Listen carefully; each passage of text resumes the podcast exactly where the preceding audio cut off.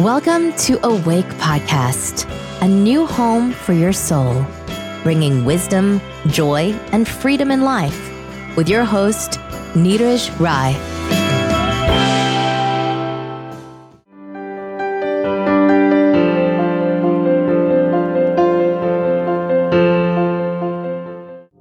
भज गोविंदम आदि शंकराचार्य द्वारा रचित एक छोटा संस्कृत काव्य है इसमें आदि शंकराचार्य ने मूर्ख मन को चेतावनी देते हुए कहा है कि हे मूर्ख, भोग विलास और माया से भरा हुआ यह संसार क्षण भंगुर है। तू इस माया जाल में मत फंस। इस भव सागर से पार पाने का एक ही रास्ता है, और वह है गोविंद का भजन। इसलिए तुम अपना मन गोविंद के भजन में लगाओ। इस काव्य की रचना के बारे में यह कहा जाता है कि एक दिन आदि शंकराचार्य काशी की एक गली में अपने शिष्यों के साथ जा रहे थे। उन्होंने देखा कि एक वृद्ध व्यक्ति संस्कृत के व्याकरण सूत्रों को याद करने की कोशिश कर रहा था। यह देखकर उन्हें बहुत दुख हुआ और वे उस वृद्ध के पास जाकर बोले कि, मृत्यु जब दरवाजे पर खड़ी होती है तब ये व्याकरण सूत्र काम नहीं आते हैं।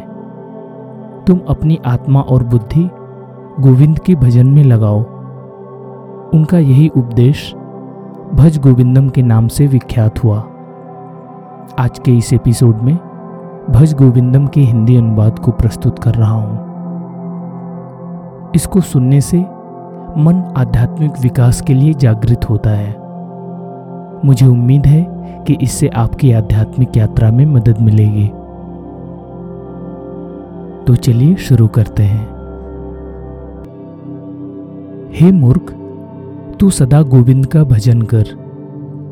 जब मृत्यु तुम्हारे निकट होगी, तब ये व्याकरण नियम तेरी रक्षा नहीं करेंगे। धन प्राप्ति की लालसा का त्याग कर, अपने चित्त को वासना रहित बनाकर सुविचारों में मन लगा। अपने कर्मों के अनुसार तुम्हें जो कुछ प्राप्त होता है, उसी से तृप्त होना सीख। स्त्री शरीर पर मोहित होकर उसमें अति आशक्त मत हो जाओ। यह हमेशा स्मरण रखो कि वह मांस और हड्डी के अतिरिक्त कुछ भी नहीं है। जीवन कमल पत्र पर पड़ी हुई पानी की बूंदों के समान अनिश्चित एवं क्षण भंगुर है। यह सारा संसार बीमारियों छल कपट और दुखों से भरा हुआ है। इस बात को अच्छी तरह जान लो।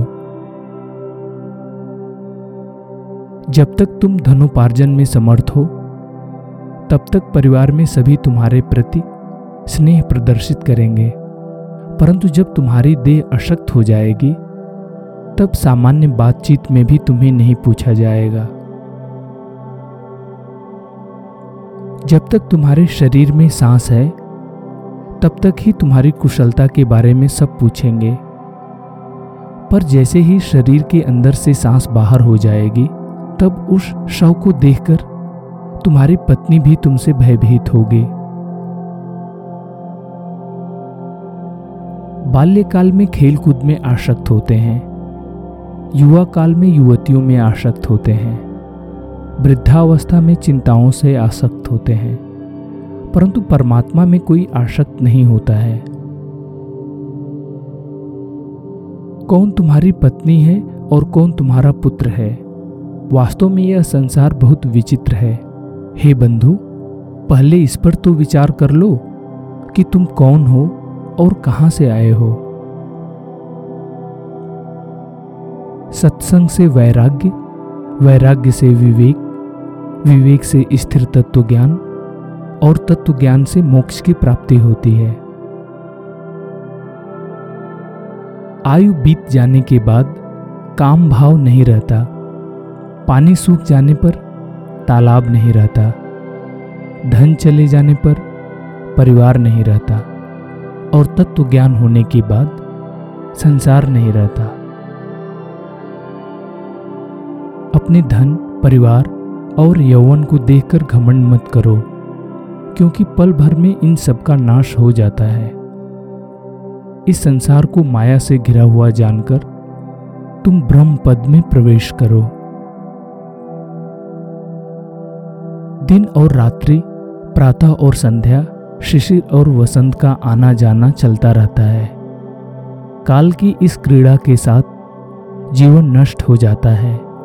फिर भी मनुष्य की कामनाओं का अंत नहीं होता। अरे मूर्ख, तुम्हें पत्नी, धन आदि की इतनी चिंता क्यों रहती है? क्या ईश्वर उनका नियंता नहीं है?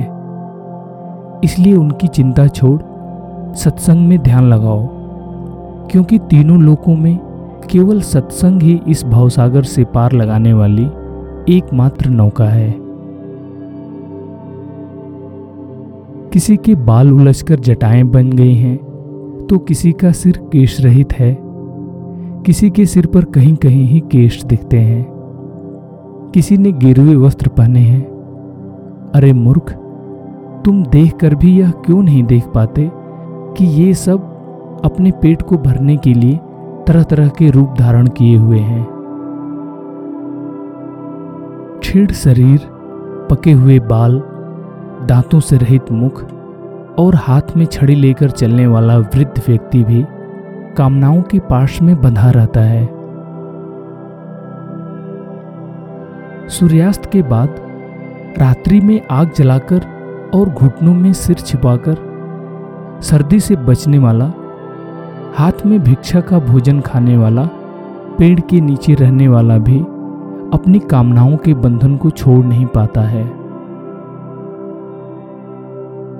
चाहे कोई गंगा सागर में स्नान करे, व्रत रखे या दान धर्म करे, अगर उसे सत्य का ज्ञान नहीं होगा तो उसे सौ जन्मों में भी मुक्ति प्राप्त नहीं होगी।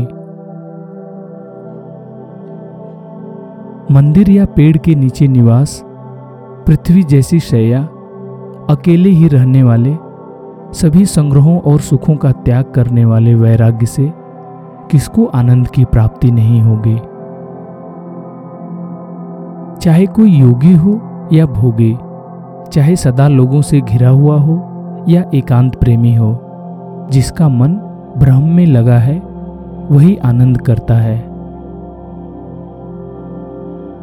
जिसने भगवत गीता का थोड़ा सा भी अध्ययन किया है, भक्ति रूपी गंगा जल को कर्ण भर भी पिया है, भगवान कृष्ण की एक बार भी समुचित प्रकार से पूजा की है उसे कभी भी यमराज से चर्चा की ज़रूरत नहीं पड़ेगी। अर्थात, उसे मृत्यु भय नहीं होगा। बार बार जन्म बार बार मृत्यु बार बार माँ के गर्भ में शयन। इस संसार में यह चक्र बार बार चलता रहता है। हे कृष्ण, इस जटिल चक्र से मुझे बचा लीजिए। फटे कपड़े पहनने वाले पाप और पूड़ी से रहित पथ पर चलने वाले, योग में अपने चित्त को लगाने वाले योगी, बालक के समान आनंद में रहते हैं। मैं कौन हूँ? कहाँ से आया हूँ? मेरी माता कौन है? मेरे पिता कौन है? इस सार पर विचार करो। संसार को स्वप्न समझकर उसका त्याग कर दो। तुझ में, मुझमें और सभी में एक ही विष्णु का वास है। इस बात को न समझते हुए तुम व्यर्थ ही क्रोध करते हो। यदि तुम शाश्वत विष्णु पद को प्राप्त करना चाहते हो तो सर्वत्र समान चित्त वाले हो जाओ। शत्रुओं से, मित्रों से, संतान से या संबंधियों से अलगाव या संधि के लिए व्यर्थ के प्रयत्न मत करो। अज्ञान जनित भेद बुद्धि को त्याग कर सब में और सर्वत्र अपने आप को देखो। काम, क्रोध, लोभ, मोह को छोड़कर आत्मभाव में स्थित हो जाओ। आत्मज्ञान से रहित व्यक्ति बार बार इस संसार रूपी नरक में पड़ते हैं। भगवान विष्णु के सहस्त्र नामों को गाते हुए उनके सुंदर रूप का अनवरत ध्यान करो। सज्जनों के संग में अपने मन को लगाओ और गरीबों की अपने धन से सेवा करो। इंद्रिय सुखों में लिप्त होकर शरीर रोगग्रस्त हो जाता है। इस संसार में रहते हुए मनुष्य का अंतिम चरण मरण होने पर भी वह अपने बुरे आचरण को नहीं छोड़ता। इस सत्य को सदैव याद रखो कि धन ही सब दुखों का मूल है। यह तुम्हें कोई सुख नहीं दे सकता। धनवान व्यक्ति को तो धन के संरक्षण के लिए अपने पुत्रों से भी भय बना रहता है। प्राणायाम, उचित आहार, नित्य इस संसार की अनित्यता का विवेक पूर्वक विचार करो। प्रेम से प्रभु नाम का जाप करते हुए समाधि में ध्यान दो। गुरु के चरण कमलों पर अनन्य भक्ति रखने वाले हे भक्त शिरोमणि, अपने मन और इंद्रियों को अपने वश में कर लेने के कारण तुम शीघ्र ही सांसारिक बंधनों से मुक्त हो जाओगे और अपने ही हृदय में स्थित परमात्मा के दर्शन कर पाओगे।